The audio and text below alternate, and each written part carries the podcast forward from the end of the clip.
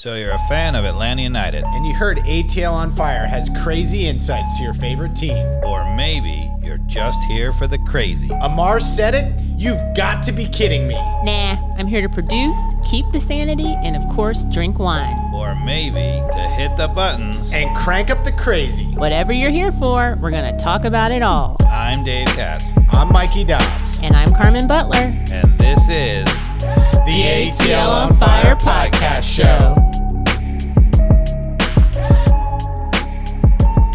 Hey, everybody, welcome back to another episode of ATL on Fire, the podcast where we talk all things Atlanta United football and all things soccer. And uh, we are live here with a real fire, and Dave and Carmen have generously come over late to uh, do a season ending podcast. Sad, but Better Late Than Never. good to see y'all. oh. how was how was soccer? Carmen, did you have practices tonight, or is it just Dave? Uh, I think I didn't have to do anything. It's just that my child took my car to his practice. So, yeah. Waiting for that day. Yeah. Yeah. So, how was soccer? How did Simon do? Wasn't going well. I left a little early, but wasn't looking good. All right. Well, I see you've got your upside down ATL on fire logo Why is that? because the season is officially done. What? We got a two game recap Are you here. sure? We're gonna talk about some red wine we're drinking. Our sponsors. We're gonna do a two game recap. I'm gonna fire some questions at you, Dave, about all things random that I always find. Uh, let's talk about the players on the roster, who's coming, who's going. Okay. Talk about our predictions for who's left in the MLS Cup playoffs, and maybe a little bit about 2024. We're gonna move fast. It's late Okay. on the. That's Tuesday a lot night. to talk about. I know you got notes over there, Mikey Dobbs. I, it's mainly just Are those index He's cards? actually Index prepared. cards. Index cards. I'm impressed. Okay. So Whoa. before we get into all this Does good, that good- deserve a button for the index card? I don't know. I wish. no, I, I'm not in charge. Don't let me tell you what the buttons are. Before we get into the sad news, let's get into the good news. You got some wine here that um, is a fancy Spanish wine, right? 2019. Yes, it's 12 Linajes, which is a Spanish wine, Tempranillo. What do y'all think? I approve of all the Linajes, all 12 of them. Oh, that's good. Yeah, it's really nice, isn't it? Yeah, that's really Apparently, Linajes is lineages or nobility. good. Okay. Not sure in this context which one it is, but Very good. it is delicious. And talk about delicious. Our friends over at Wild Heaven Heaven have some delicious red wines from vineyards in North Georgia, like uh, Wolf Mountain Vineyards. don't they also make beer? They do make delicious beer. I actually went up there before the uh, the game against Columbus, match three. Had a beer, and then came back here and watched the game. So I actually had some uh, people over, not not for that game, but for another thing, and I was drinking some emergency drinking beer. Mm, delicious. that's what I was having. My favorite. so we've got a two game recap. One was a uh, a fun recap of the four two win at the Mercedes Benz, which Dave, you and I were at and enjoyed. Yeah. immensely. Some That was some good. exciting scoring, and then um, sadly, as predicted, and why would you predict it when you can clearly win at home? Same players. What changes on the road? We knew it was. Uh, we were going to get scored on. Uh, Remind me before we get to the game two recap to uh, to read out your tweet, Mikey Dobbs. Yeah, four two. Uh, so, so yeah, we um, we uh, get the get the win at home. Let's talk about the good stuff first, Dave. What was your overall assessment of that four two win at home last? Uh, what was that A, last? li- a little Tuesday? foreshadowing in the opening minutes of the game. Well, in the opening, I don't know, 30 minutes, 25 minutes, something like this. We tried to switch the ball four times all the way from one side to the other. Okay. Okay. What part of the field? Like on our half or No, in their half, offensively, we were Yeah. trying to, you know, attack and put one of those diagonal Yeah. balls in. You know how many times they won the ball? I'm gonna say all all all the time. Yes, all four times. Just the way you're setting that up, but yeah, and then they switched the ball three times. And do you know how many times we won all, the ball? all three they let happen or we let happen. That is correct. Successful. I think that's the difference. Yeah. I I went back to the beginning of the Atlanta game, and I think they had a really good chance at the beginning of the game, if I recall. And we let a player just be way wide again out there where Brooks Lennon was pinching in at the very beginning of the uh, the Atlanta United. game. I think it's the beginning of this highlight clip here, Carmen, if my memory uh, actually does serve me right. But Just press play. no, it's it's behind it's back Oh, back like behind this. I'm- yeah, but Oh, okay. um, I think yeah, look if you- for it or no? yeah. Go ahead and look for it here. I think um, We'll keep talking. you you keep talking, Dave, and uh, we'll, I'll, I'll see if I can give Carmen the right direction here. Okay. Um, I want to say something really, really, really positive.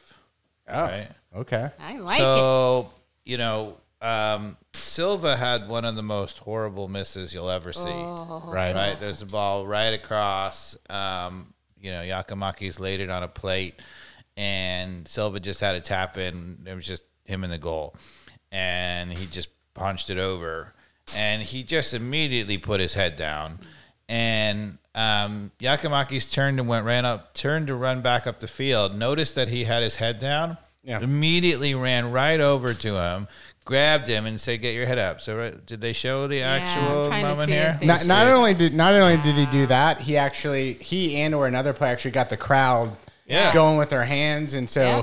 just kind of changed the energy to be like, all right, well, if we can get a chance like that, let's do it again. So I, Yeah. and that's a good. That guy move. is not only a terrific player, but he's a team player clearly, and Yeah. and you know that's Yeah, he understood the moment. yeah, that that that's that's gold. Um, yeah. Uh, You, you couldn't know, find it. So let's, let's go to the couldn't second find it. goal then. Second goal. Yeah. Okay. Uh, Good. Goal. where we had it way- queued up way back. just before. It's Oh, way sorry. back. Yeah. Way back. yeah, You there further? I think. yeah, Um, yeah. Go ahead and hit play there. Right here. Yeah, All right. we'll, we'll get there eventually. Are you, okay. Go ahead. I'm just. I'll figure it out. Set it up for us, Dave. Okay, um, there's a bad giveaway. Silva sort of uh, overruns the ball, um, and Muyumba couldn't reverse directions. He, he Silva tried to drop it to Muyumba, and Muyumba couldn't reverse directions right away. Um, and if if you show that, I think it's after this goal. Oh, yeah, Okay. that's that's our goal. That's a terrific. If, if you're Terrific. watching this at home, Sorry. you know, youth players out there, you know, Giakoumakis on the header for the goal, right? He just puts the ball right back where it came from to make it two to one. That was lovely. It is so simple and lovely. Lovely. Okay. But we're going to our. Our, the goal that we gave up. This is it right, here. Right here. here? Yep. okay. Yeah, okay, so this is where they exchange it, and right after they miss the exchange, I want you to freeze it. So play it and then freeze. Right Freeze. here. Okay. So um, Miles is facing Cucho. Cucho uh, is looking back to receive the ball into his feet from the player who just got it at the top of the arc. Yeah. So here's here's the thing, right? So that he's going to take a couple dribbles and hit an absolute banger, right? Um, No, but he, he passes it into Cucho, who cuts it back in front of Robinson, and he, he fires it near post. oh, I'm on, I'm on. The So that is the only that is the only goal in this game, other Uh, Yeah. than the corner kick at the end. Sorry, I'm, I'm I was moving on to game three already. right. So so he's going to play it into Cucho, who turns um, who turns Miles Robinson inside just inside the box, right, and he just scores it back to the near post. What I want to say is this, okay? So we've been harping on it all the negative all the season you know including the beginning of this podcast we talked about how we pinch in and we just give everybody that open play out wide right so if you're gonna pinch in right the one thing that you ought to get from it right is you ought to get tons of help in the middle, right? So Lennon right here is back, right? He is pinched in, so he's giving them the outside back. Wiley is real pinched in, so he actually can play it either one on to our outside, right? This is the ball that we keep giving up and why we give up goals. But you would say, all right, yeah, but yeah, but you know, but but wait a second, ATL on Fire podcast. What are you talking about? Because that help up the middle clogs it, right? Watch what happens when he plays this ball into Miles. Does Abram or Lennon even come close to helping Miles? Play it. I mean, there's not nothing, nothing my or nothing Lennon's going to be able to do there, right? No, I mean, and my point is not that they not that they should have helped him on that play. I think he's got to make that play himself. Yeah. Right. Right. But the whole point is if you're going to do that, if you're going to pinch in, then it has to be to get a double team right in that moment. Don't be in no man's land. And Well, they have to be close enough. If you're going to bring Wiley and Lennon in, right? So, for example, if you're going to bring Wiley that far in, right? So, Abram, stop they- it. Right? Abram should have been stepping right to block that now, knowing that he has Wiley helping him by by side. But he's not. Got it. Right? So that's my point. So they're the only reason in the pot in the universe for Wiley to be pinched in that Yeah. much is so that Abram can come and help and double team on that. And if he's not going to do that, what in the world are we doing? Well, and and we agree that that's not what we should be doing. Correct. That because you got Miles, Miles got beat on that, and you accept it if it's a one-on-one uh, win over Miles getting cut there, right? Right. Guzan should have maybe done better. I don't know. And then the other thing, can you go back to the beginning of the clip? Sure thing. right? Because um, so the other thing that we have all the time that we've been criticizing, right, is the moment we lose the ball, Josetu goes right back to our in front of our back to, right? And he's trying to get back there. He stabs at the ball, right? But Josetu doesn't come close to helping either, right? He just jogs back on that second play right? Yeah. So he doesn't have the instinct to do that, right? So again, I don't think Josetu should have made that play. But if you're going to have Josetu and say to him every time we lose the ball, get right back in front of the front two, the, the, the, the center backs, then he has to be able to make that tackle. That's again the only reason to have him there, and he doesn't have that instinct to do that either. So my point is. Why bring in Wiley? Why bring in Lennon? Why bring Joseto back when they are never going to help Robinson and and they're never going to help Abram? Right? You cannot have players back doing nothing, as we're going to talk about in a second. Now. He's on fire! True that. So I don't get it, right? So you know, Pineda talks all the time about, oh yeah, we cl- successfully clogged up the middle. No, you didn't. You mm. just brought players in for nothing. They didn't clog the middle there.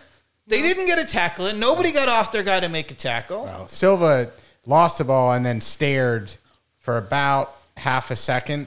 He just actually did a pause thing. Yeah. And it's that's not a good sign of getting the ball back. That's not the right instinct. You can't Sure. you cannot wait one second. Your brain has to go into get it back immediately. And even that one second of Silva not not getting back. But if was- we have two pinched in outside backs and we have Josetu dropping right in front of him, it shouldn't matter, right? Actually, Silva shouldn't have to track back. He should be like, oh yeah, we got like we got we should have basically no, five guys there. It's just it's just what you do when you lose the ball on your half of the field in the center of the field. You f- immediately fight back. That's just what Yeah, you do. Sure, I don't disagree. With that. How you should be trained to think every time you lose it in a dangerous area of the field. So anyway, that kind of irked me. I'm just saying. I mean, if we just went through the clips, the number of times that we do not double when somebody's played it, and that was a perfect example. It was a slip ball right through the middle, right to Robinson's guy, right, Cucho Hernandez. We don't double ever, and all of the system seems to me designed so that we can double team that. That's the only reason to do all of that stuff, and we still don't double. So that means that you're just in there for nothing. yeah. All That's right. my point. So we had some beautiful goals. We had the uh, the header we saw right there from Giakoumakis. We had Mm-hmm. Amazing. A, a a fluffer. That, We had a uh, brilliant team goal to end the first half, right? So it was played out wide. Yeah. They went back to Giakoumakis. He had the patience to play to Silva. Silva came in, roof to finish. I yeah, mean, it, it was and, a beautiful goal. And you know, um, one of the things that you take that I take away from this is so frustrating. The ease with which we score, even him getting absolutely annihilated at Columbus in the third game, we so easily score two goals, right? If you can go on the road in the key game, right, and you can score two goals, right, you have to be in that game. There is no, you know, planet where you're ever going to be when you can score two goals that easily and you still shouldn't be in the game Yeah. Right? And this is the, this is the problem all year. Our defense is so woeful. So we're jumping to the Columbus game then. Well, we can, but Yeah, let's do it. Let's do it. I think that's the game we want to talk about. This is the season-ending game. The Atlanta United game at home was fun. I think everything we need to talk about with, with the team, right, can all be talked about in the game too, right? So, to your point, we we're capable of scoring two goals. We knew going into Columbus, right? Um, and this is what I want to talk about, Dave. So, Columbus in Atlanta. So, Wait, I'm, I'm, or but Col- Columbus uh, in Atlanta in Columbus is the game I want to talk about. okay. right. But you're saying after that game we won four two that you didn't, you weren't like yay Pineda, you're a mastermind tactically or anything. Well, no, like- no. In fact, um, do you want to read the tweet? the, yeah, the guy from the Athletic, uh, Felipe Cardenas, Cardenas, yeah. Cardenas, uh, was was saying, "Hey, you know, all the the haters out there, Pineda." He's like, "I'm listening."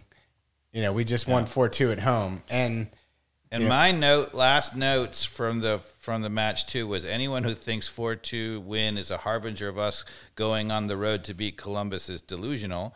And you actually followed that up by tweeting out prior to the game, and you responded to Felipe. Yeah. You said. Uh, he still can't fix the problems that allow teams to score against us. We don't address wide flanking threats early to stop easy crosses. Our offense is talented enough to score, yes, without coaching really, especially at home. You think we'll win away at Columbus Crew? Question mark. yeah. Right? So I was waiting and listening. I never heard back from him on that. No, and you and you were right. Yeah. well, what's weird in other tweets, he was he was also predicting we were going to lose the game too. So yeah, I, I, don't think that he was necessarily. I think he was just trying to see what's out there, maybe stir the pot. I don't necessarily think he thinks that we were going on the road to win either. So I'm not. This is not a critique of Felipe. Yeah, no, but there I- were a lot of people who thought we were, and this is Oh, where yeah. I was like, if you're watching the games. Right, I mean, even if you're not watching the games, right? A quick Google search will tell you Columbus home record this year 13 wins, uh, 13 1 and 4, right? Yeah. With 43 goals for and only 14 against, right? So they're amazing at home. Our road record 3 7 and 8, 24 goals for and 34 against, right? So anybody who thought, even if you don't watch Mm-hmm. any games, just look at the look at the records. Anybody thought we were going into Columbus and winning? You're like, Yeah. no. But I don't know. I do feel like Felipe and the, the press try to protect the coaching and the stability of Atlanta United to some degree. So I, I did fire back after the loss and said, "Are you listening, watching, and are you writing it? Hopefully, Pineda need needed departure, right? Because I doubt it. It was kind of a supportive tweet at the end of the day for Pineda. Anyway, you do cut it. Yeah. Um, and you know, I was saying, you know, he, he just took off Saba, right? Our designated player. You mentioned this in the tweet, Dave, right? Yeah. It's like you just took off our two million dollar guy in the most important game of the season when we need goals, right? How does that make sense, right? Um, Well, and- to me, I think again that the thing that goes back to it, it's not even just that taking off Saba was such a the big problem. To me, it's the lack of creativity. Yeah. Right. Because so you know we're obviously in really big trouble. Right. Giving up four goals. Yeah. Right. You know you gotta roll the dice at some level. Right. And so uh, you know bringing on Mosquera, which he did very early. You know. I, you know I don't mind that. I like that. And the thing about it is he thinks Mosquera Saba, Mosquera Saba. That's it. Yeah. Right? Where's in the creativity to say, all right, normally we're going to bring on Mosquera for Saba late, and, you know, he's going to bring that dynamic. But if you're getting killed and you desperately need a goal, let's change, let's let's roll the dice a little bit. And the obvious move would have been to bring Mosquera on out wide and move Saba as an extra ball playing midfield. We're getting killed in the midfield anyway, right? You might as well say, you know, our only chance was to make that into a super wide open game and maybe get, you know, 5 5 or 4 4 draw, whatever, right? So you say, I'd almost say, look, let him go in the midfield, hope that we get a miracle in the back, and then get it so stretched that we can turn now. And now we have not just Almada, but we have Saba to play through. Yeah. And let's run at them and let's just go up and down, right? Yeah, so you, I'm going in reverse order. You just answered my third question of of the game, which is what adjustments would you make? Yeah, I uh, would have. I would have conceded the midfield as we had especially when- already done. Especially when we went down three nothing. Yeah. But I wanted to go from the beginning. And what did you think of the lineup, and what did you think of the tactics or lack thereof of how we went into Columbus with Pineda there? I mean, to me, it's not such a problem with the lineup. I think you know Columbus. If you're going to beat Columbus, I don't really mind that much being like, okay, let's go punch him in the face because you know that's the way to beat Columbus at their place. They're so good at home, right? You just got to go You and think? I- score early. I totally think the opposite. I don't think that. I don't mind I the idea of not I just think parking the bus. I think that was totally naive. Yeah. Totally naive, like it was in game one, and we learned nothing from it. I well, think that was, certainly I the way totally we play in the back, it is of well, course. All right, but I, and and right, he obviously doesn't know how to fix it. But I think knowing we're going to give up two goals, you have to go in that game saying, no, we're only going to give up one freaking goal, if any goal.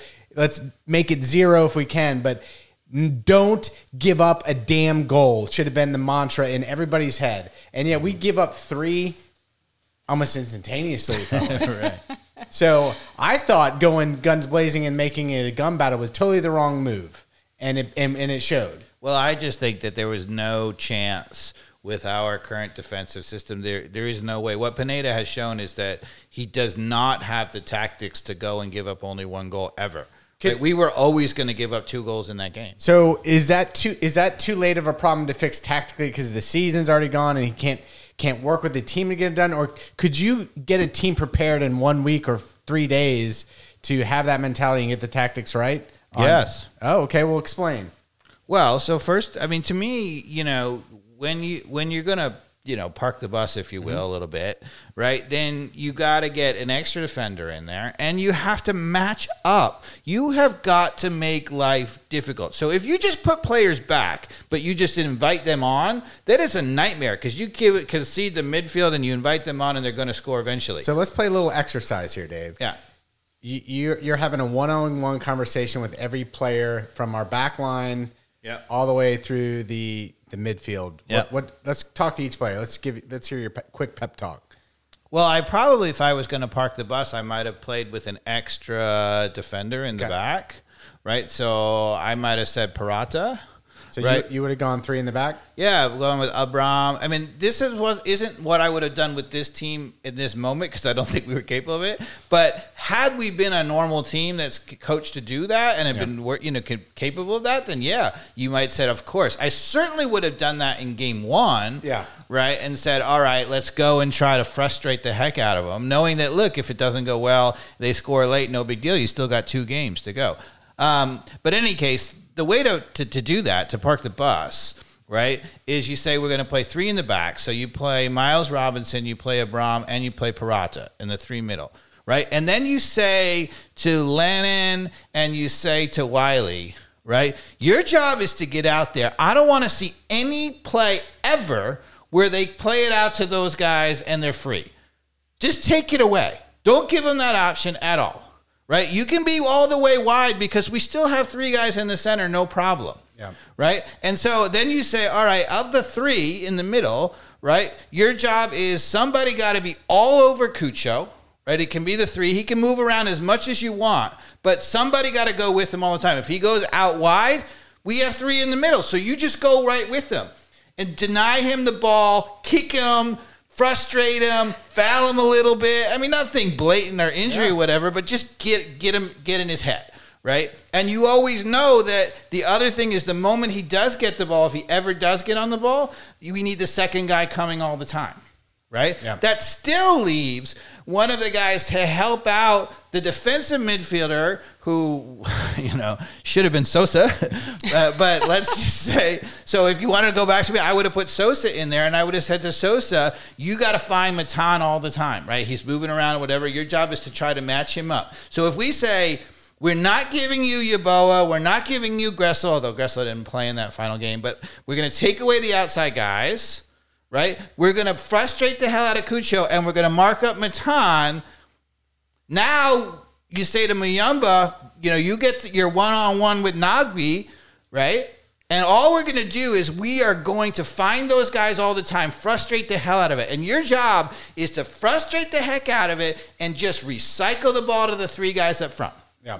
right? So then, you know, you just have Gigi, you have Almada, and you wouldn't be able to play Saba and um, Silva. Yeah. Right, but I probably would have played Gigi, and then I would have played Almada, and I would have played Saba in behind him a little bit, and just say, "Look, go, go, you three. Yeah. And then you know the guy who won the ball, like if it's a Wiley or Lennon, if you ever win the ball, if they try to play out wide and win it, now go forward and take the be the fourth guy on a you know on a rush. You know what? I, the only thing I would do tactically in terms of direction of the team, especially in this last game, because I think we could have gone in there with the park the bus mentality, frustrated them. Okay. Our team clearly can score at any given moment. Right. Okay. So all we had to do in that game is keep it zero, zero, or one, one as long as possible. Yep. And we did quite the opposite, which is why why I disagreed with you going in there guns blazing. I think that would have been the right ta- right thing to do. And in fact, with Saba and Silva up there as release valves, I would have actually told um, Gigi to come back. That guy can actually play defense. Mm-hmm. He can frustrate people. yeah. He can he can get pick it up earlier and just get turn it, get fouled. He'd mm-hmm. probably get fouled, frustrate the team even further, and then wait and patiently wait till the second half to find the you know the race, or just take it all the way to penalty kicks. Frankly, But you wouldn't have had Saba and Silva. You would have had to have only one of those, right? Presumably because if you have Almada, right? If you had the extra back, if you played the extra back, correct. I wouldn't.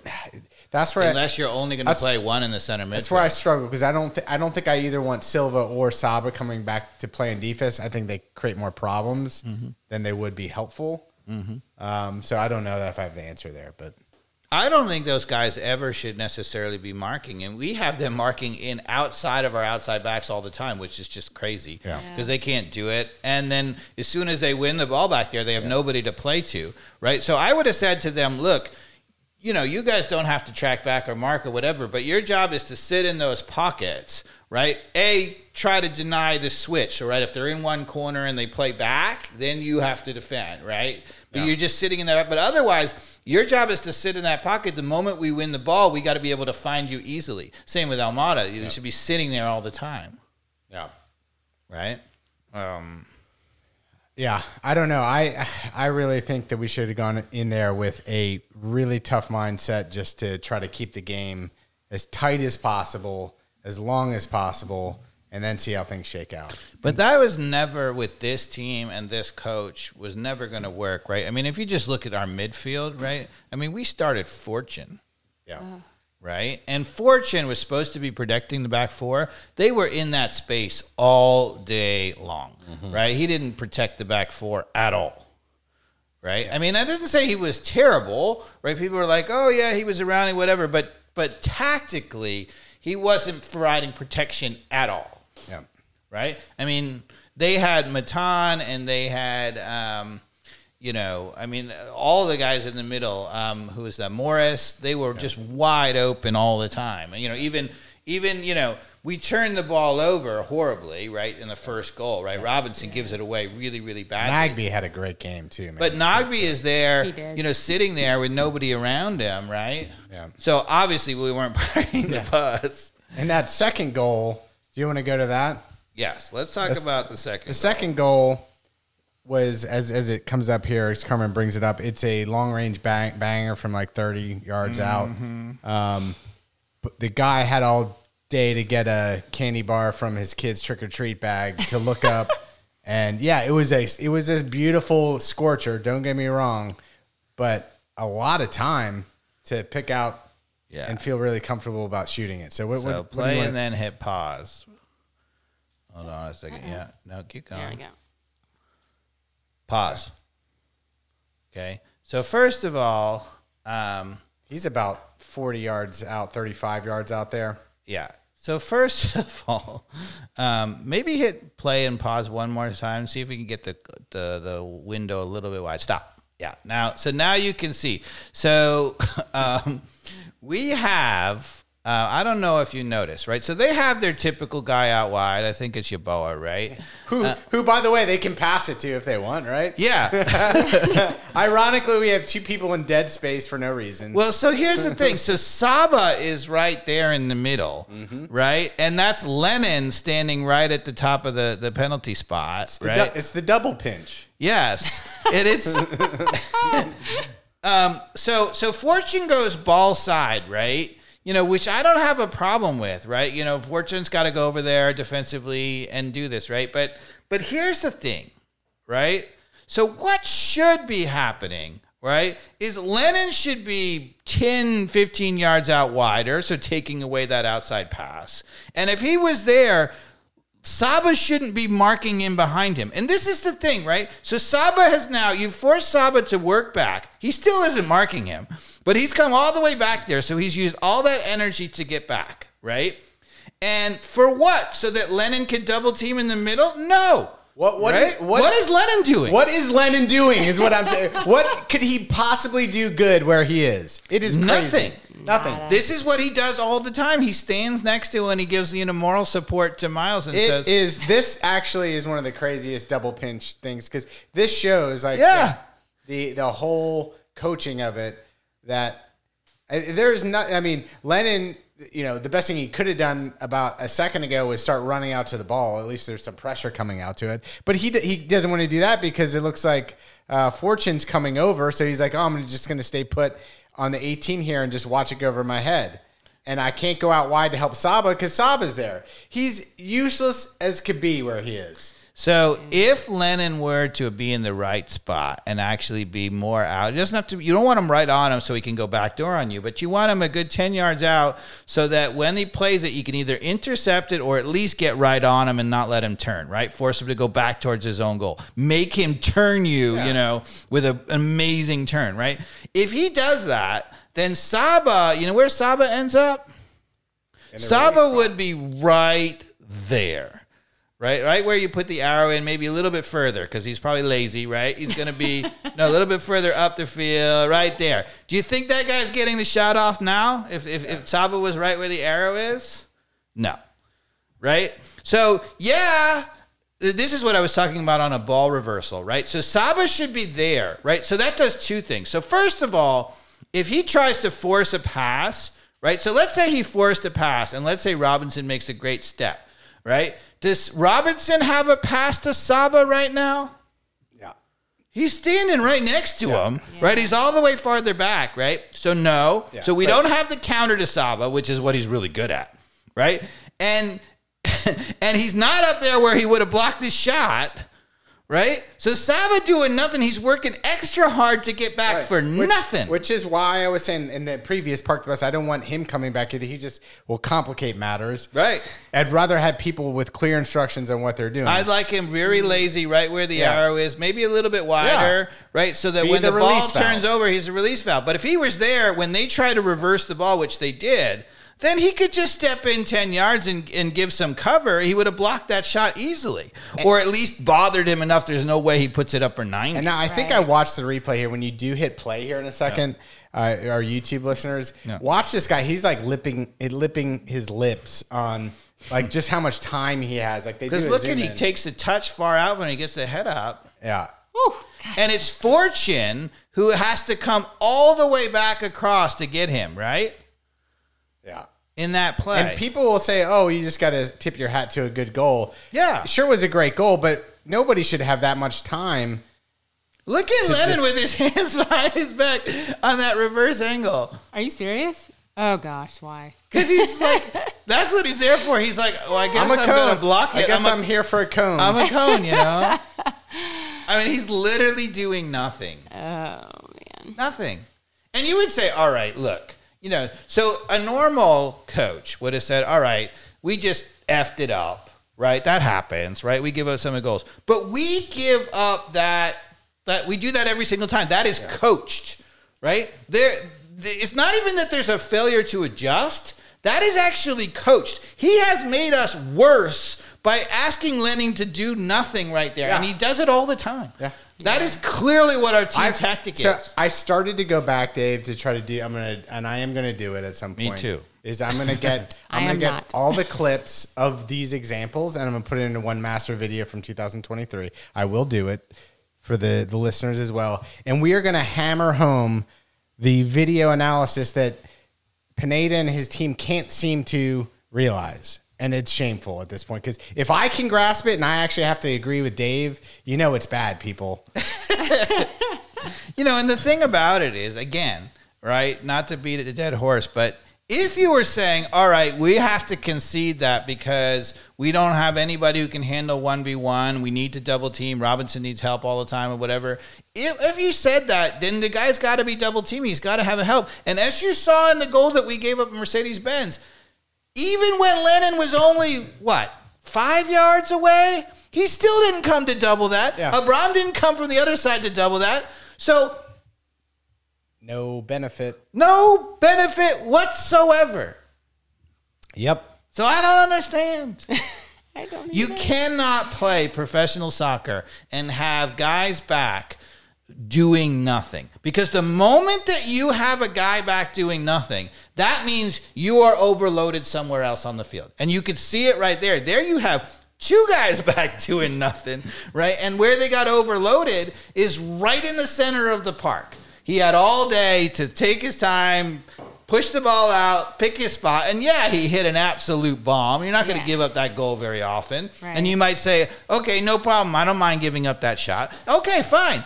That's fine. If you want to give up that shot, I think Saba would have actually blocked it in a normal position. But even if you're going to give up that shot, I just don't. I object to the fact that the guys back there are doing nothing. Yeah, I object to the fact there's just zero pressure. Like you will give up that shot sometimes, but you should never give a player that much time. To Even just- if Fortune got over there and pressured him, you know what he was going to do? Just find the outside wide open guy. Yeah, he and then would've. they would have still had a dangerous cross. Right. So Fortune's busted to get it over there. He can't get there. And even if he did, it would be useless. Yep. Because we still gave up that open guy out wide. yeah, It's like, oh, oh my God, I'm going to have an aneurysm. Right? I'm like, Somebody should put a straight So can I calm you down?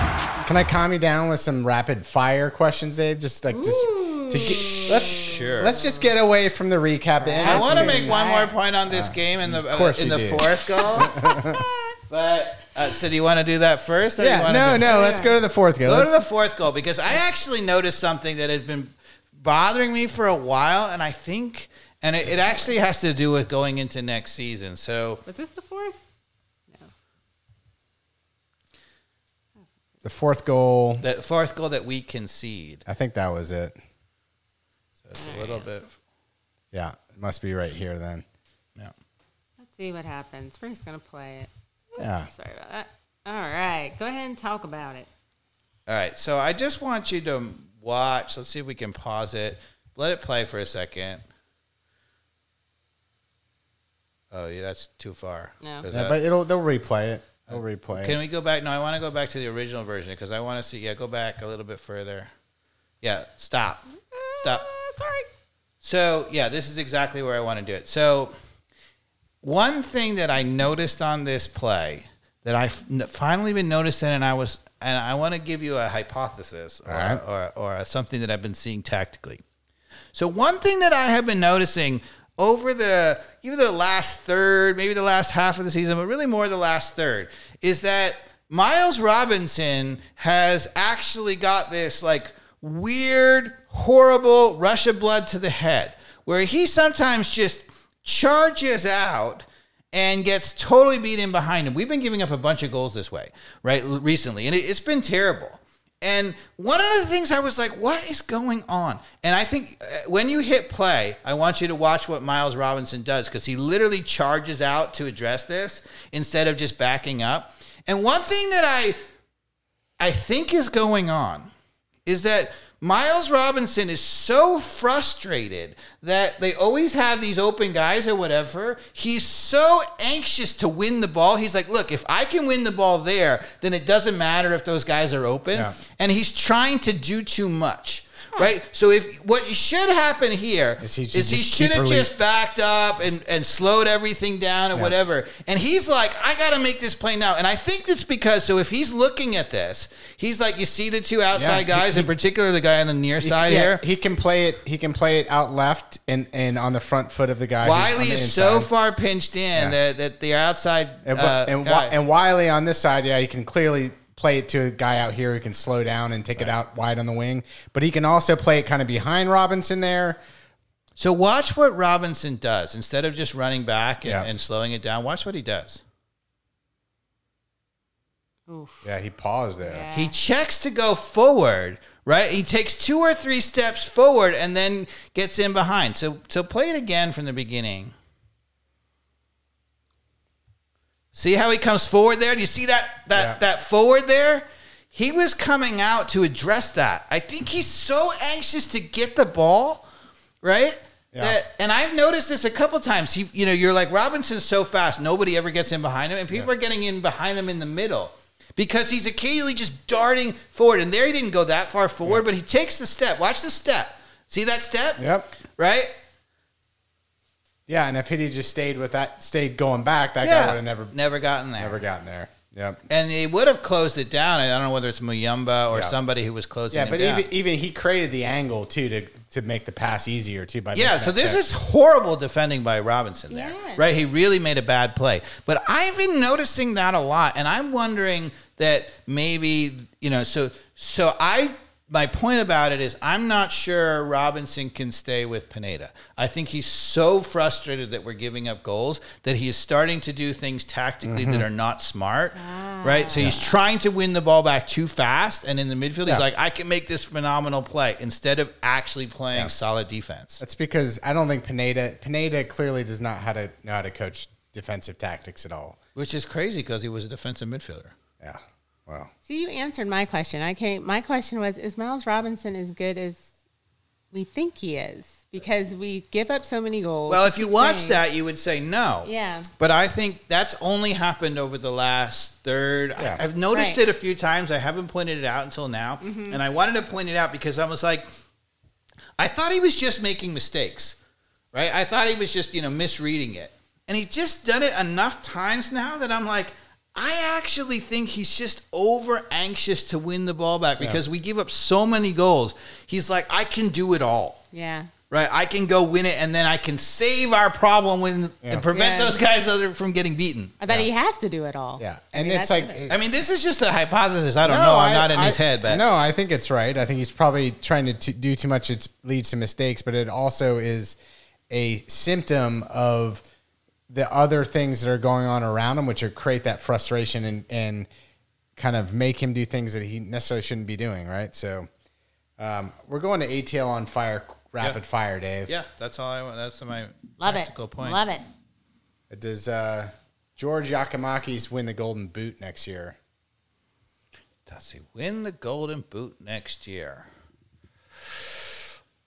Uh, that's a really good question. I would say it highly depends on how long Almada is here. So if Almada doesn't stay, then no. Um, he needs the, someone delivering the ball to him. If Almada stays the whole year, then yes. I still think he's going to score goals regardless, Yeah. but he'll score way more. Almada has assisted on a whole bunch of his goals. Yeah. And I don't think he's a Golden Boot winner unless With. Almada is here for the season. I like that answer. It's not what I was expecting, and I like it. All right.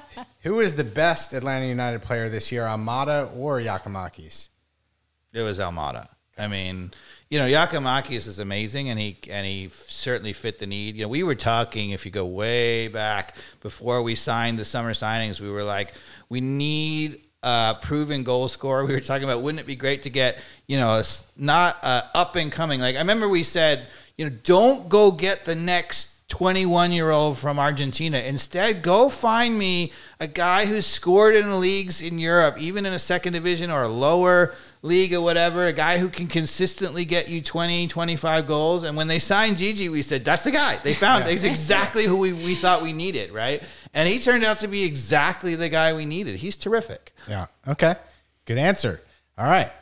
With Almada, if he does leave, Dave, Yeah. what would you like to see, or what do you think is feasible? Right. I mean, it's a pretty tall task to find another uh, young South American with the type of potential that Almada has. I mean, I've done some research there. It's not impossible, I guess. Um, but what would you like to see happen if he leaves in the the winter transfer window? I think there's going to be a you know there's always this this rush to you know replace him, find the next thing, right? And you know obviously if they've got a guy who they think is identified and they know who, exactly who that is, then sure. But to me, uh, I wouldn't be that wouldn't be in the rush to force that. To me, you have got to solve our defense, our midfield and defense in the midfield, right? I mean, to me, this I uh, this idea that some people have that Muyumba solved everything is just ludicrous because Rossetto and Muyumba are, are not good enough defensively, right? So I think to me, we still need a guy.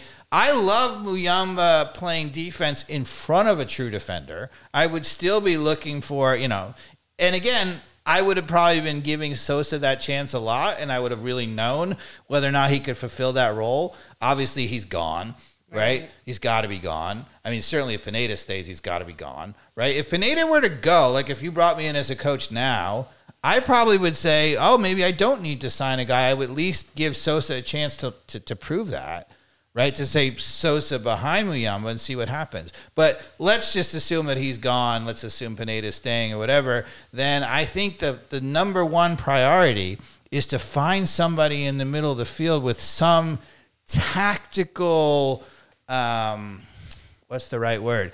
Basically, eh, not rigidity, but some some tactical um, cohesion, some tactical, you know, discipline. That's the word. Some tactical discipline. A guy who is consistently going to be in the right spot as soon as the ball turns over to take away an easy option. Yeah, I like it. All right. Good answers, Cats. So this is a double question. Um, I want you to grade Pineda on the typical grade school sca- scale of A, B, C, D, or F for 2022 season and then 2023. A, B, C, D, or F. On You know, it's funny because I think on Twitter, some people have. Uh, uh, there's been a little bit of criti- critique of us on Twitter and said that all those guys are now got to the point where they're just trashing Pineda. And what I would say is that I don't think Pineda is horrible. I mean, I think there's a tendency when when he when he really can't fix that to, to be a little over um, a a little loose adjectives and be a little over aggressive on saying he's horrible. I think that he is really, really mediocre. Um, I think tactically, particularly in the back, he's woeful. But to be honest, I think you know he's a decent player manager. He has clearly they want to play for him. Um, offensively, I don't think that he's a genius or anything, but he certainly hasn't inhibited us. So, you know, I would say this season I would have given him a I don't know, B, B minus, somewhere right in the middle, right? don't get B minuses. I say he's a B. So I think C you- plus? You need to choose between a B or a C. Is what Oh. I'm getting at. Well, it depends. If you say C is average, I would say C probably because, um, or maybe B, somewhere in right there. Because what I would say is that I do think that ultimately our team is better than our performance, right? I think that we underachieved. So that has to be a little bit on the coach, right? That you underachieve. I think, you know, an average coach would have had us achieving just at the level that we should be at, and a great coach would have had us probably winning MLS. I think you could win MLS with this team, right? So I think we've been a little under that. So uh, I think last year you'd have to say the performance was terrible right? Um, he got he couldn't figure out. Not only last year did we give up the same number of goals and was woeful defensively, but he could not figure out any way to unlock any of the talent of Araujo or Moreno. I mean, so I I would have said last year offensively, you might say those. Some people would say those players were terrible. I disagree. I think he just did a terrible job coaching them. So last year I would have given him probably a D. Maybe this year a C. Okay. I think this year, I don't know what you would call your average, but this No, I year he think- was average, maybe slightly under average. So So uh, better this year than last year, even with all the, the, injuries. team did and well. The everything? team was much better this year, okay, right? Yeah, and he didn't stop that, right? I mean, and a totally healthy team this year. I don't think you can say he's a horrible coach when we ended up finishing second in the league in scoring. Now, do I think mm-hmm. that's really him? No. But I don't think it's hard to call him a horrible coach. And we did get in the playoffs and we did get six. Now, I would have said any kind of even slightly above average would have gotten us a home playoff game. We should have been top four. So- and a great coach would have had us contending. So I gave him a D on both seasons. a but little more generous. but it's not without validity because I asked. Uh, well, I saw on, on the Twitter sphere somebody was looking at his uh, overall win percentage between the two years. Do you know what it is, Dave? Um, His winning percentage. 300. it is 35% or between 35 and 36%. I, yeah, I said thirty percent. So Yeah. I was a little. So according to ChatGPT, Dave, that is pretty horrible as far as a coaching that that that would that would be definitely poor or below poor. Yeah, his numbers are. His numbers are bad, right? So at the end of the day, Yeah. your numbers are all that matters. Oh, I care about. I want to goddamn win, His, Dave. his overall record. It's with horrible. MLS is horrible. That's what I'm getting at. It's His horrible. overall record, sorry, with Atlanta United over two and a half seasons. So he had a half season, wasn't great in down the stretch with them. He had a whole season last year was horrible. It's and this season we were, um, you know, pretty mediocre. Too nice. Too nice. Three reasons, Dave, that Pineda should not be the coach in 2024. And I want you to be like thoughtful about it, not Yeah. just like ATL on fire hot takes. Like, again, 36% winning record, not fixing problems that we can look at and film ourselves and say these are simple things that need to fix. Like, what are the things that you think unequivocally, un- unequivocally should be the reasons he should not continue as the coach into 2024? Well, I would have said, look, you know, he's had two and a half seasons. Maybe you discount the first half season because, you know, he just walked into it. But one of the things that is really, really sh- true, and the reason why I think he has to go is because defensively, he was not able to improve us one iota. The same defensive record both years. And that means that going into a playoff game like this on the road, we knew we were going to give up two goals. Right? And to be honest with you, that's shambolic. With with a team that could score two or three goals in every game, including in a tough a road away environment, you have to be able to be in the game right? And we showed even when we had everything going wrong, we still scored two goals, right? So to me, that is nuts, right? So I think to me, the number one thing that I have is that he cannot fix the problems that that we have defensively. He has no idea how to solve that. Okay, so that's number one. So that's number one. I think number two, um, I would say I have always questioned some of the um, player evaluations. Probably the most egregious example was last year, Rios Novo, No, that's not the most egregious, but who is was more egregious than Rios Miguel Novo. Berry. But Oh, that's Miguel Berry. Oh, But I would yeah. have said this year the example is Miguel Berry. two in a row. It's right? close. Both but he, very he does close. this consistently. You know, even if you talk about, you know, I'm not sure Abram really is any better than Purata, but if he thinks he's so much better, why did it take so long for him, him to get on the field, right? Um, yeah, I think his player evaluation is not good. Obviously, the Sosa. The opposite way. Yeah, and Sosa's I- a guy who should. There is no possible way. I don't care if you're a Sosa hater. There's a lot of them out there that Yes, say he but- can't play. But there is no possible way that that guy did not deserve a chance to show whether or not he could play on the field. There is no way, with his credentials, with the way he played, with the fact that the guy who he would have played over was Fortune or Rossetto, who are both shambolic. You know, Fortune, I, I, I, I apologize because he's so young. I, I'm not saying he, he couldn't get really, really Yeah. good, but he wasn't ready yet. Right. And so, honestly, it is unbelievable that within the mix, the entire time that we had the new team with the with the Saba, with the Silva, with the Muyumba, that Sosa never got a chance. Period. So I would say. The player evaluation on the positive and negative side, the fact that Miguel Berry kept getting chances, and the fact that Sosa never got a chance, that that to me is, you know, All right, so that's number two. Player evaluation Yeah. number two. Defensive fixes is number one. You got? Do you have a third? Do I have a third? Um, Adjustments. Is he good at making the tactical yeah, I would have said that. You know, probably the rigidity, right? You know, the no creativity, the no flexibility, right? The So fact that the substitutes are always the one guy for the same guy. Yeah, you know it's gonna. Yeah, you you know it's gonna be. There's no like, oh, that was a curveball. No. And I think overall, what you would say about Pineda is so. Is it possible that Pineda is learning on the job and could get much better as a coach overall? Yes. I don't really think so, but maybe you could make that argument. One thing that you cannot convince me of, right? There are a very small percentage of truly elite coaches that basically are going to win a ton. The guys who will, if if they are your coach for twenty years, you know they're going to have you in contention. You know, seventeen of those years, right? Yeah. And there is no way that Pineda will ever be that guy. Now, that doesn't mean you have to have that. That doesn't mean Pineda won't even ever win an MLS title. I don't think so, but he could. You get the right team or whatever, Yeah. you know, you could win. Sometimes it happens. Well- but what you have to be doing if you're a franchise, right? The coach is so important, right? You've got to be looking for a coach who will every single season put you in contention.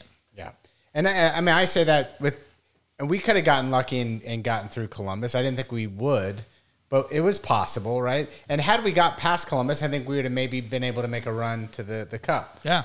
Um, so that's kind of how how it works. If right? we had had the home field advantage, we had a decent chance of beating them. Right. But you cannot get into the top four. The fact that you cannot even come close to getting into the top four with this squad Yeah. is really damning. And, and and we were lost right from that moment. We had no chance in MLS. You know, Isn't that number one really? We won nothing this year. We couldn't. We limped into the playoffs Yeah, with but- a healthy squad. well, I would say that's the defensive third tactics. third but- highest payroll in MLS. I mean, maybe you would say number four as a corollary to that is our, our record on the road. His record on the road, he's won like what, five matches in two and a half years on the road. ridiculous. I mean, it's ridiculously bad. I mean, I know in MLS is overall it's not so good, right? But um, is he's really bad. Yeah. So I think we agree that Pineda is sadly going to continue to be the the coach heading into the new year. Do you agree with that? You th- or do you think Let's see, Carmen, what do you think? Do I agree that's going to happen, Yeah. or do I agree You with think that he Pineda's should coming stay? back? Yes. Yeah, he's coming back. yeah, right? he's definitely Okay. coming back. I think he's coming back. And to me, um, you know, the thing about it for those people, I mean, it's funny because there were some people, there were a lot of people tweeting and they were saying, look, you know, I know it's sad for us to go out, but I'm optimistic because, you know, we played so much better over the second half. The players are good, you know, and I don't disagree with that, right? But here's the thing. No, we, you don't agree we played that much better. Well, you, agree we were, yeah, we played much better. Offensively, we were much better team in the second half once we got those guys. Yeah. We Were we suddenly, there? I were- mean, yes. I- Statistically, goal scoring wise, we were a much better All right. team. But so we just weren't any better defensively. I just feel like we started. If you recall, we started the season off pretty well, like the first four or five games. yeah, but I But think we weren't really scoring still. It was usually like a lot Oh. Almada saving us at the end with like a nice Yeah. kick, you know, but Yeah, we didn't was- look that great. True. Yeah. true, But- true. so. To me, um, Just trying to play devil's advocate here for a sec. You're very good at it. Yeah, yeah. um, to me, the thing is that um, I just lost my train of thought. Hold on. What was the question again? Remind me. Sorry. No, I, I'm I've lost my train of thought. I was looking at the next question. Why don't we move on to the next question? Well, I wanted to make a point is that so that that Pineda, you know, in terms of of coming back, right? So you know, we were a much better team. Oh, oh, this is what I was going to say. Offensively, and the thing about it is, some people are say optimistic, right? So we can just go build on that, and the answer is no, we can't. And the reason why we can't is because we are about to go through another whole turnover, right? Miles is very likely gone. Almada, they say they're going to keep him, but even if they keep him, he's likely to leave next summer. The the chances that Miles Robinson and Almada are here for the entire next You're season, hit- you're- which is what you would need to build on, are like really low. Yeah, you're jumping to my next question. Who's gone this winter, right? So, Good question. according to Doug Roberson's hot list, and he wrote an article about it, it was Miles, Almada, Rossetto, Westberg, Conway, Sedek, Abram, Sosa, Etienne, Berry, Alonso, Diop, Purata, Hernandez, and maybe Silva. Is that not everybody? That's pretty much the entire damn team. So to your point, though, that's a lot of turnover. To you're starting over again. Yeah, we are going to be starting over again. So there's no real. I mean, you had a window, right? So you had Almada here as the best player in MLS. I know Cucho won, won the MVP, but but Almada has been certainly that as good, right? So you had a window where you had the best young player, the best player, period, probably in the MLS, and you finally, on top of that, put in a goal scorer, right? And you continued to have one of the best center backs in the league, right? And that window, this is the time. This was the season you have to win it with that team. That team is not going to exist anymore, right? Gichi's going to stay, but You got to turn that over. Now we got to find a new playmaker. We got to redo the defense, right? And anybody thinks we're building on what we had is nuts. There's nothing to build on. Yeah. You're building on Giakoumakis and Saba.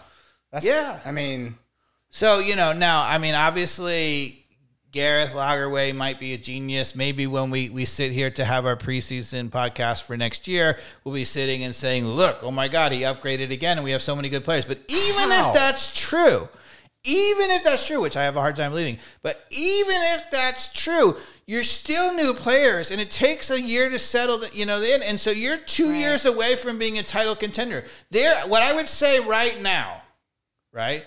With the one possible exception, if they somehow do keep Miles and Almada the whole year, right? We are not an MLS contender next year, period.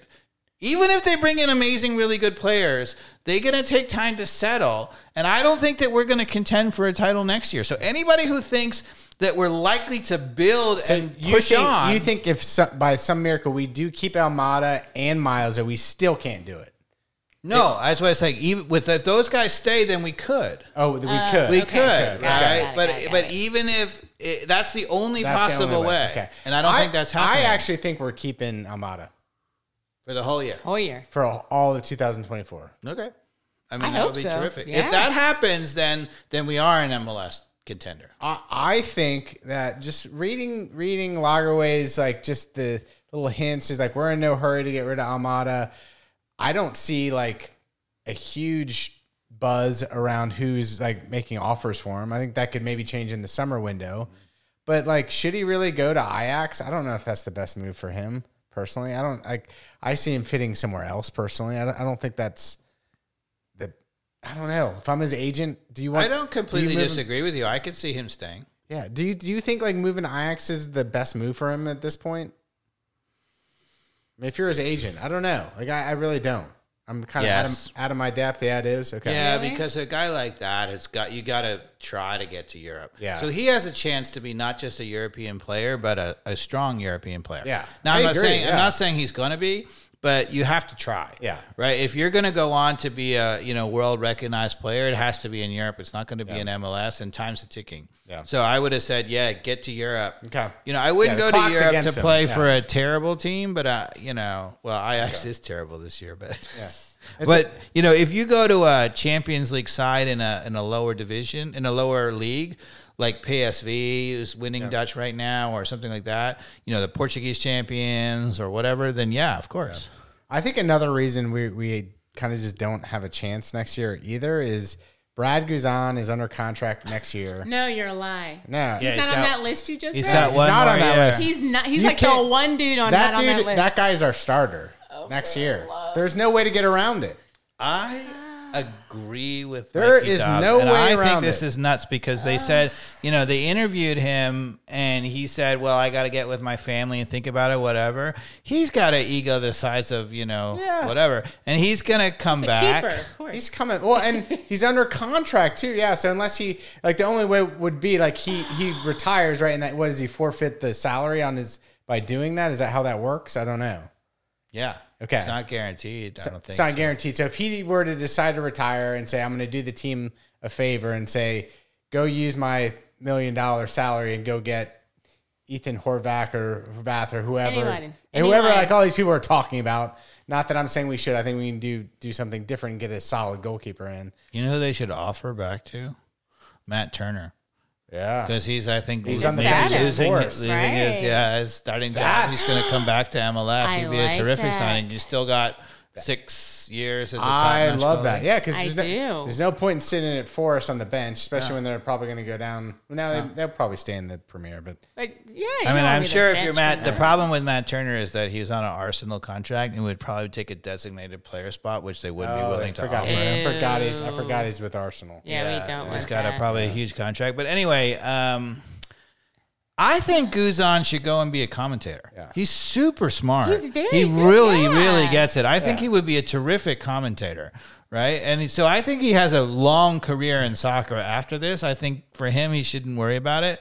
But every indication to me, so, you know, I don't, you know, it, if he insisted on coming back, of course, the club really doesn't have a choice. But I would still sign the replacement anyway, and I'd be like, "All right, you're going to back up whoever, Yeah. right?" Like, let's say we brought in Matt Turner, you'd be like, "Okay, play you know, both, Yeah. right?" And then you have Guzan as a backup, Yeah.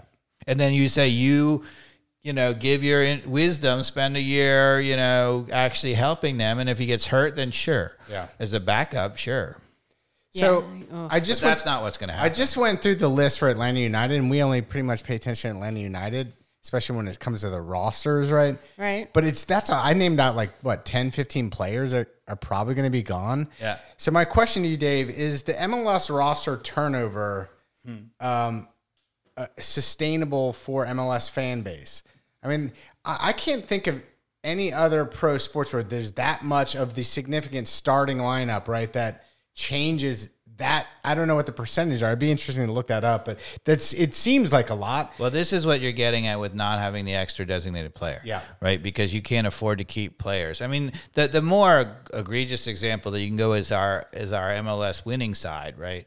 We couldn't afford to keep anybody. We had to wholesale, right? Right. And that's a problem, right? You might have said like there could have been a player there who could have gone on to be a DP. You know, I mean Almiron was going off or whatever, but we lost, you know, um, Tito Villalba, he could have stayed. My next question: Should MLS and must MLS add a fourth designated player next year? Yeah, and that's the obvious one, yes. Because so if you're going to stay as a salary cap league, which I think is still smart, I think we should be really, really conservative. Even though I don't think MLS is now here to stay, it's not going anywhere, right? This idea that, they had in the early years where you had to have a salary cap because the league could fold, that's not happening anymore. League's not going to fold. But that being said, I would still be a little bit conservative, and I think the way to do it is you just add another designated player, right? That allows you to get continue to get the super talent without blowing the Do whole do you add- structure. do you add a fourth or even a fifth?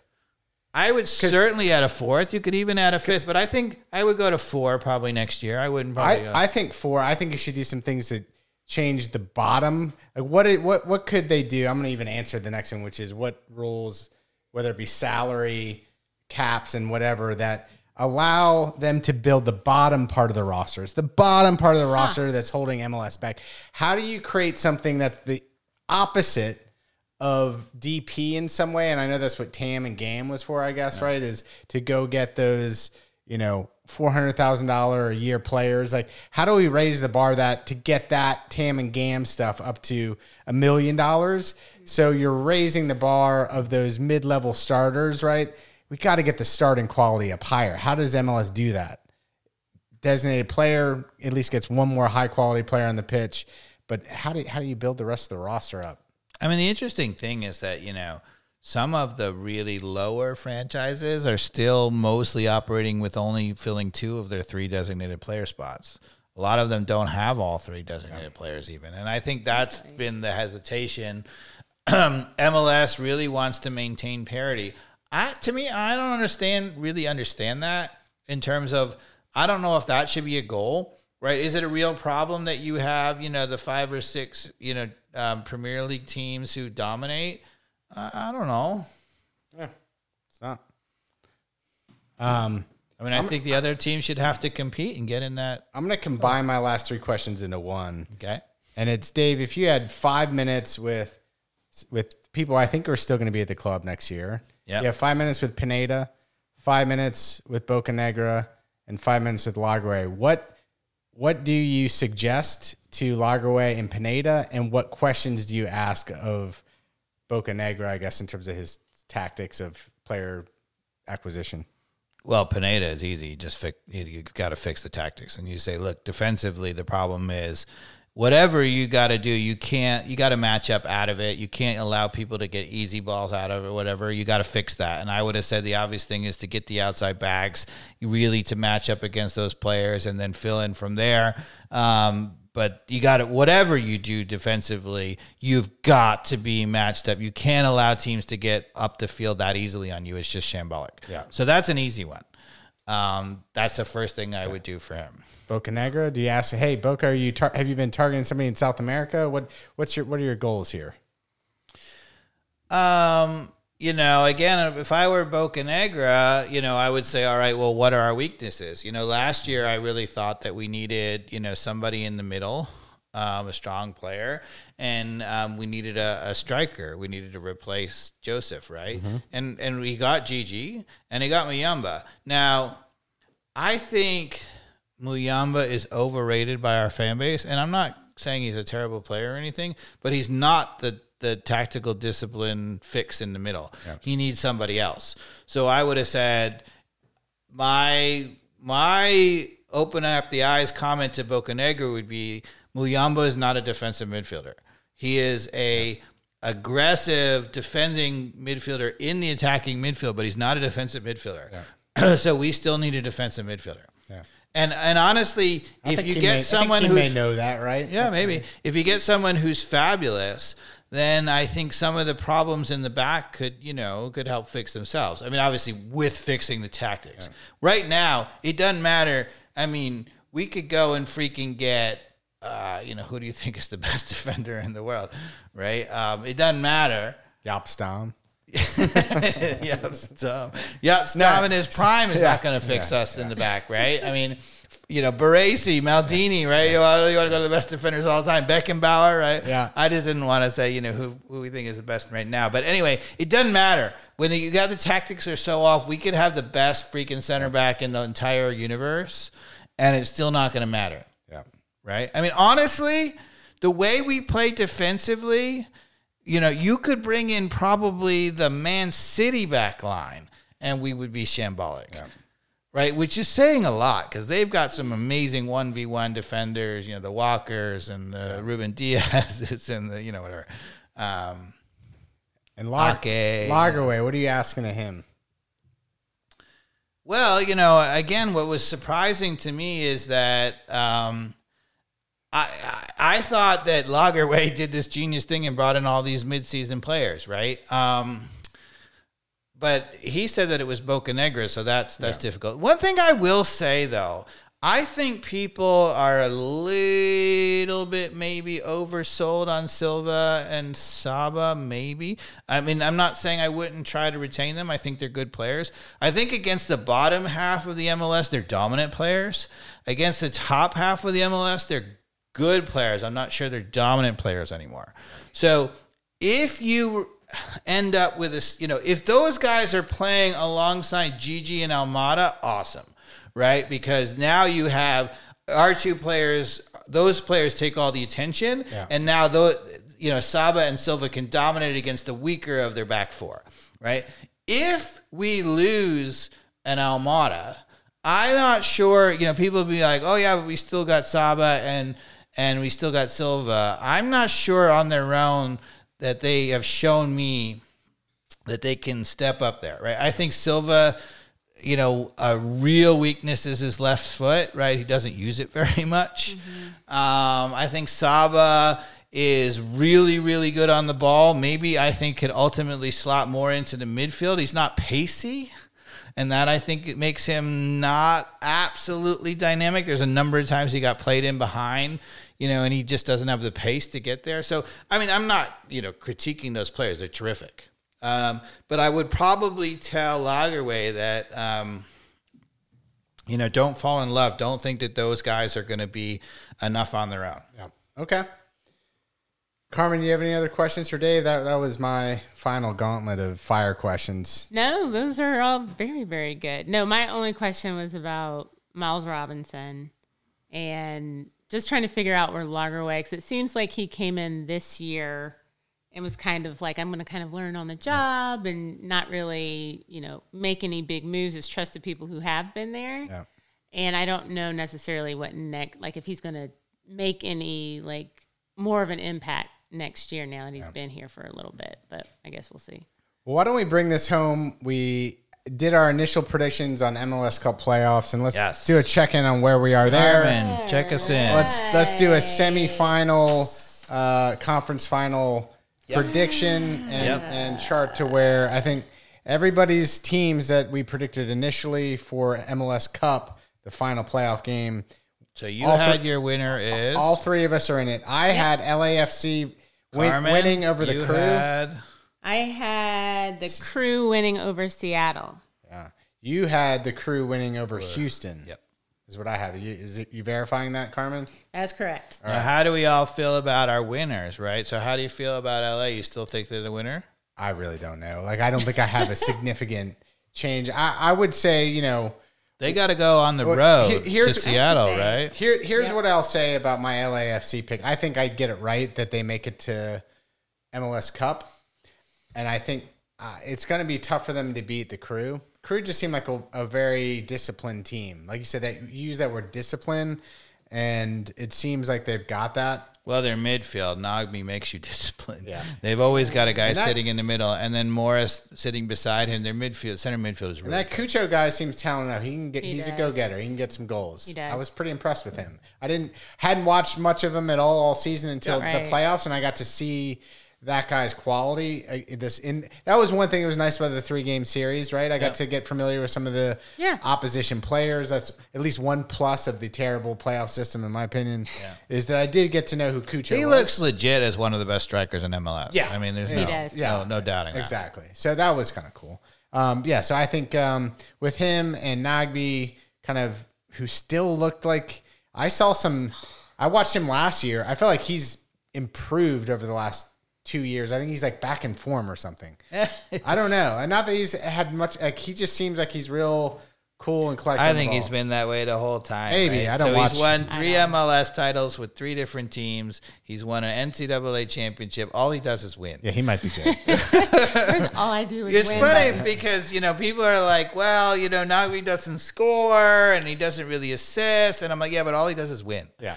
Right. So you want way, that guy. on and your by the team. way, if you watch the last game, he does score. Yeah, When he he gets does. it, Yeah, you yeah. Um, So Carmen, how do you feel about your? You have Columbus winning it all. I How do have you feel about Columbus. your pick? I do not feel as good about my pick. I don't know why I'm not, Why not? as impressed by Columbus after actually watching them play Atlanta United. Um, I I don't know. I feel like they could have done more against us. I mean, they did a lot, but I, I wasn't as impressed. So They did score eight goals. but that's against Atlanta United. I don't know. There, I just there was something. mi- I don't know. There was something missing. They also lost us four two. Um, Yeah, know. but the interesting thing about that four two, you know, and, and I'm not, I don't want to take away from what we did, but they had when that game was poised on a Razor Edge, right? Razor's Edge, like they had one where they hit Guzan directly in the chest from point blank range. That was right in the first six minutes or something. Oh, yeah. And then um, they had one where their so their left back got injured. They substituted in a new left back. I can't remember his name, but he walked right into the six yard box. He dribbled by two players and never got the shot off. Uh-huh. Right? I would have said you know seven out of 10, 8 out of ten. That's a goal. Right, and that might have changed the difference in that game. So you know, true. I think ultimately we showed exa- at home exactly who we were, which is we are really capable of scoring, particularly at home, and we ultimately scored four goals. So if you don't, if if you play even against the Pineda side and you miss chances, us especially at the bends, we're going to make you pay. Yeah. we are really good going forward. But that game was could easily have been four three Columbus, three two Columbus. You know, easily. I guess. Well, what do y'all think about? I'm, I'm leaning now more towards Cincinnati. What do we think about them? No, yes, It's not a bad choice. it's not awful. I mean, I think Cincinnati's coach is incredible. I mean, Yeah. he's he's shown over and over and over that you know. I mean, he's had two years. I mean, I should say over and over, but he's had two years and he's done. He's basically not put a foot wrong, right? I mean, he got them from two or three consecutive years that they were the last place team in all of MLS. Right. Then he got them to the playoffs as a six. And then he got them to the supporter shield as first, and he easily got them through the first round. I mean, he can coach. Yeah. So, are we going to go through the remaining matchups? We will, but we're just talking about our favorites first. And can we change our picks? Yeah, can Yes, we? you can. Oh, all Oh, right. can. Yeah, you. It's I'm it's it's, it's a reopen, a reshuffle. So you cannot change your winner or your finalist. That's what I'm asking. Can you- Oh, oh, because because what I'm getting to is because if you're making other picks, then isn't that counterintuitive to? If, well, what I was going to say is you can now. So let's say you picked a loser, you get to pick again. You don't have to stick. You know, you don't haven't lost that. You get to pick each round Okay. over. But I don't know if you can. But I know have to. I'm?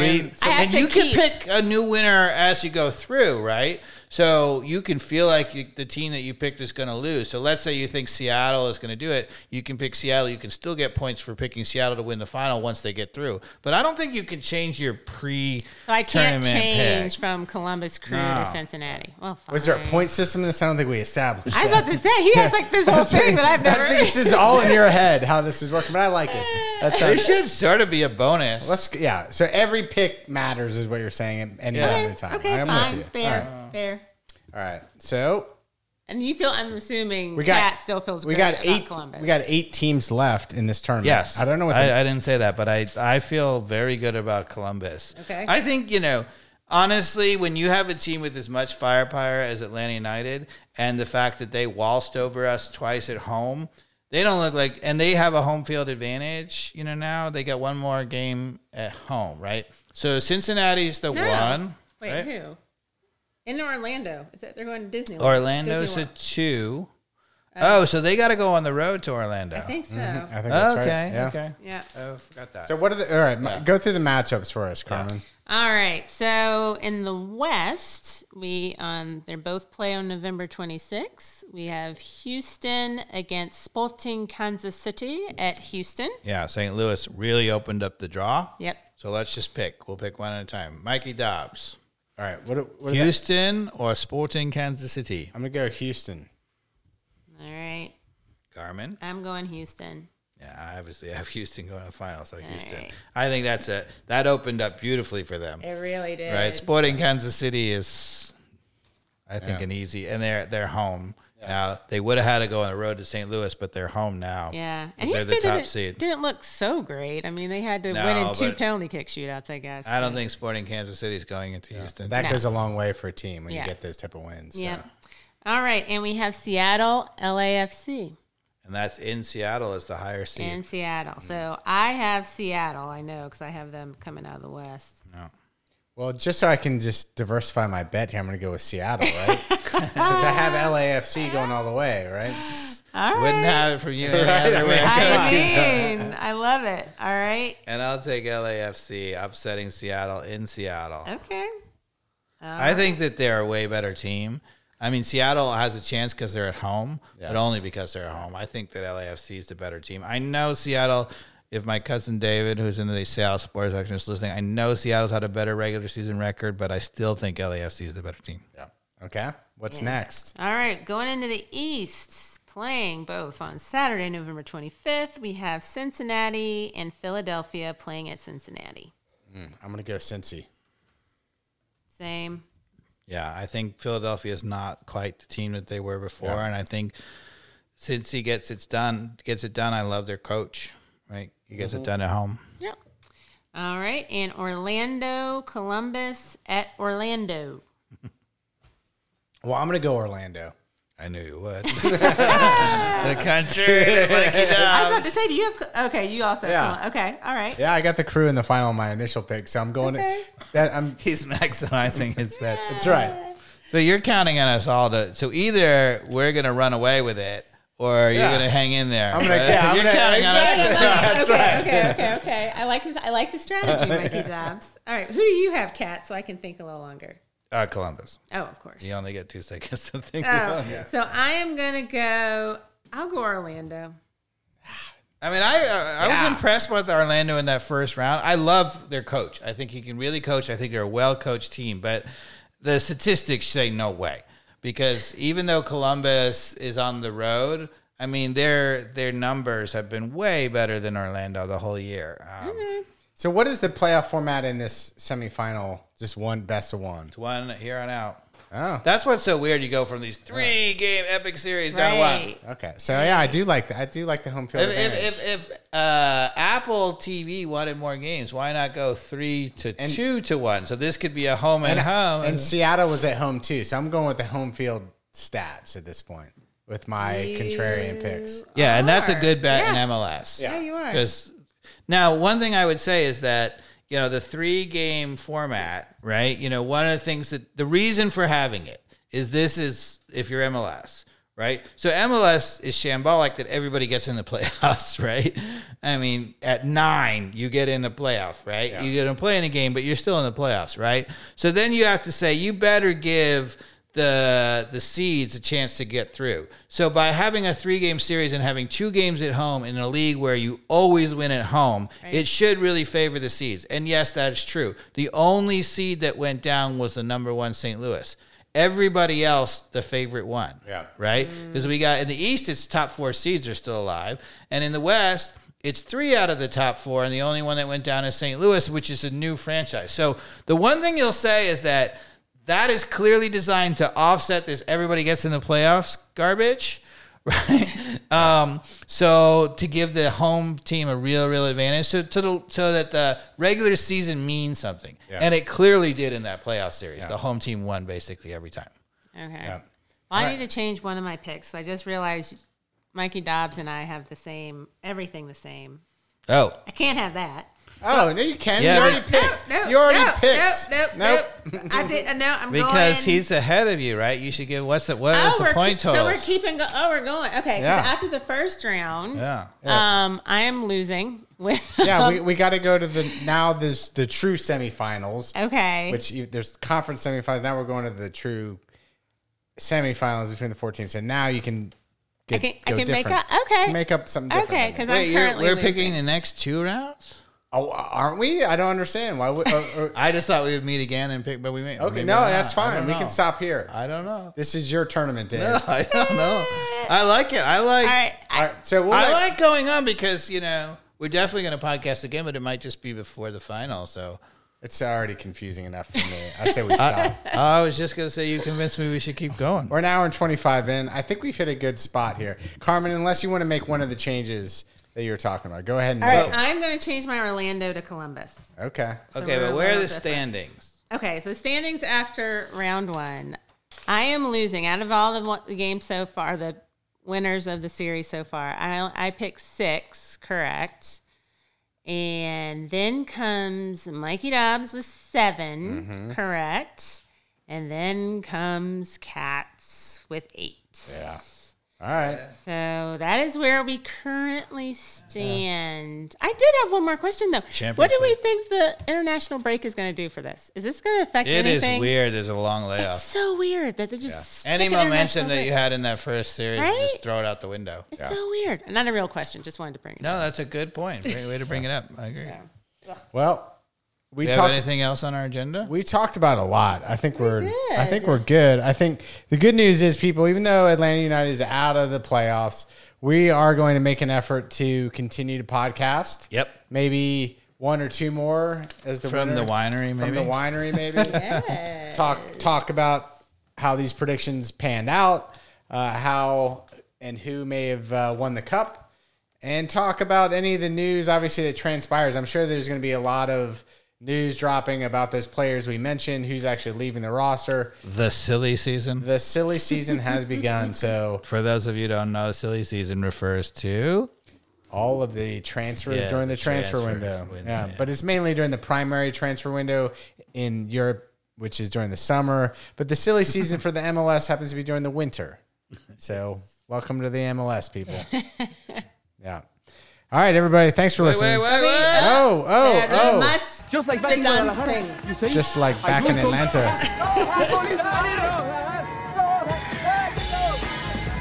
Thanks for bringing the wine, Dave.